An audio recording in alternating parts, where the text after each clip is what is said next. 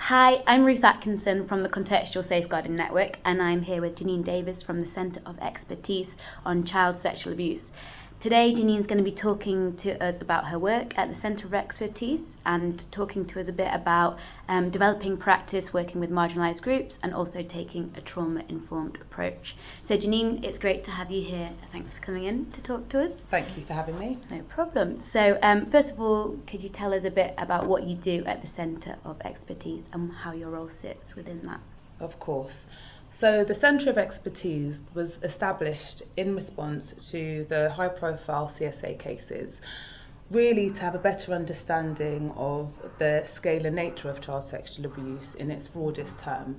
So rather, you know, than focusing on specific strands of C S A such as C S E, H S B, it's really important that we have the biggest picture to better inform practice, policy and research. Within the centre, we have knowledge and practice, research and policy teams, and that's where I sit, which is within the knowledge and practice. Okay. So I'm a practice improvement advisor, and as a practice improvement advisor, we inform the centre of emerging practice, what works, good practice, as well as at times doing our own practice research, really to identify existing gaps and why those gaps exist. Mm-hmm. Now, every practice improvement advisor will come with a specific area of expertise. So we have education, health, social care, multi-agency, policing, and then we have a practice improvement advisor for Wales. And then within our research team, um, we support the research team really to ensure that, I guess, one, we recognise that practice is always ahead of research.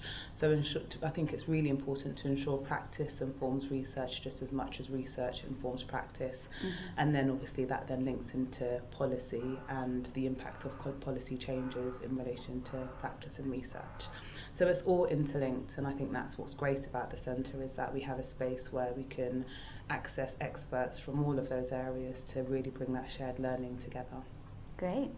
Um, so I understand at the moment that you're focusing on developing practice working with marginalised groups. It'd be great to hear about what that work looks like and how it's taking shape. Yes. Um, so I guess, again, following on from those gaps which we recognise exist within research and practice, we understand that marginalised groups in particular is a very under-researched area. Mm-hmm. And the research that we have seen is quite fragmented. So we have decided to focus on this area really to better get an understanding of what are those needs, what are the challenges and complexities of marginalised groups.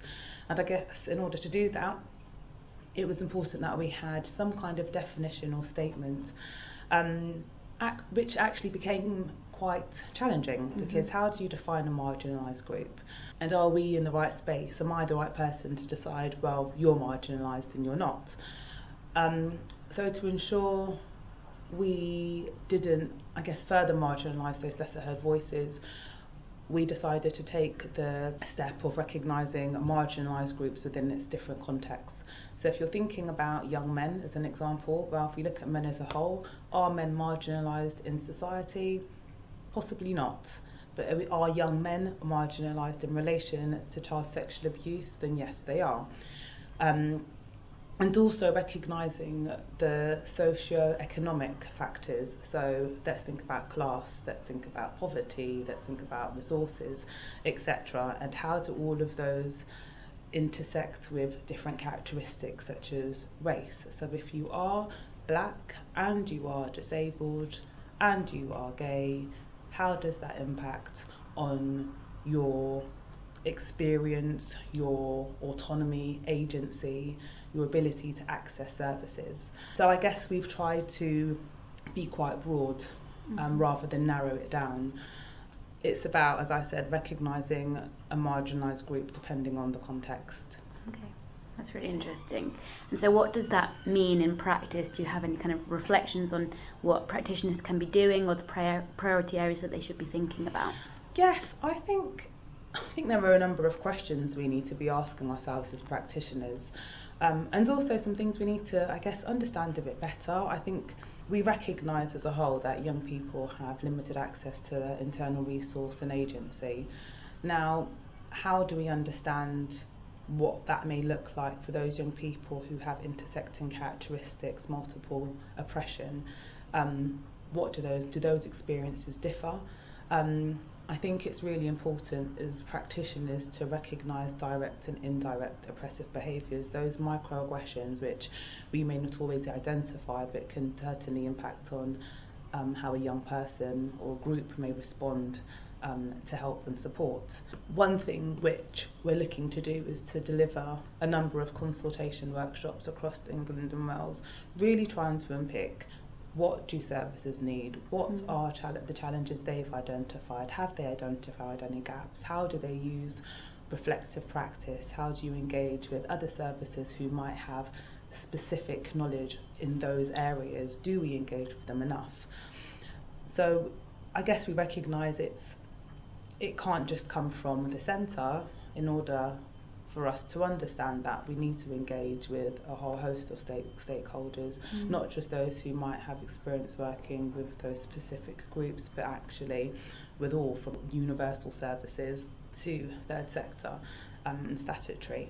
And then from that learning, we'll be delivering learning events um, and we'll be publishing our findings. In addition to that, we will be having our next round of P D scholarships, our professional development scholarships, which will go live in April. So there will be a specific focus on marginalised groups.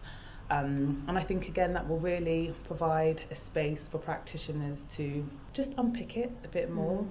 Mm. Um, I think if we know, you know, through research, thinking about young people with disabilities, we recognise that there are vulnerabilities there and those vulnerabilities may differ, but why do those vulnerabilities differ and how do services ensure that they're inclusive and not exclusive? Excellent. Um, so yeah, those are all things that practitioners could be thinking about.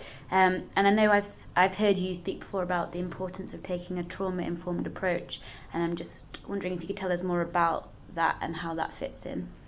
Yes. I always grapple with the term trauma-informed approach, okay. because I think it... each service might have its own definition or understanding of what a trauma-informed approach is. I guess for me, when I think about something being trauma-informed, especially in relation to marginalised groups, I think the first thing I would be asking practitioners to think about is what language are you using? And when I say language, does the language you use create barriers? So if we're saying a, a group is hard to reach, actually, are they hard to reach? Is it that community who's hard to reach, or is it the service which is hard to reach? Is it the structures within the service, um, the policies, practices within those services? And again, when we're thinking about a trauma-informed response, let's think about moving away from the otherness, mm-hmm. the consideration, the additional, because I think when we talk about groups as an other, we actually run the risk of further marginalising those voices. When actually, if a trauma-informed approach is to be successful, rather than seeing them as another, it's something which needs to be fully embedded within your services, within your policies, within your training. I think it's really important to question your own personal and professional biases. Mm-hmm. Do they impact on the way you support young people? What makes you feel uncomfortable? How often do you engage with reflective practice? And ask questions. If you don't understand something, that's okay. You know, I think sometimes there's so much pressure on services to know it all, and, and you don't have to. But what you do have to do is ask. So if practitioners are interested to kind of learn more or start to develop and embed trauma-informed approaches, are there any resources or research that you could recommend? Yes, well, I guess the first thing I'd be saying is let's start reviewing the resources you currently have. I don't think we always need to create new resources. I think I would say let's look at your assessments and, assessments and tools. How do you ensure relational tools recognise the undisclosed biases or limited relationships between professionals and young people? Do we recognise the multiple layers of oppression a young person may have experienced, therefore may impact on how they engage with the service?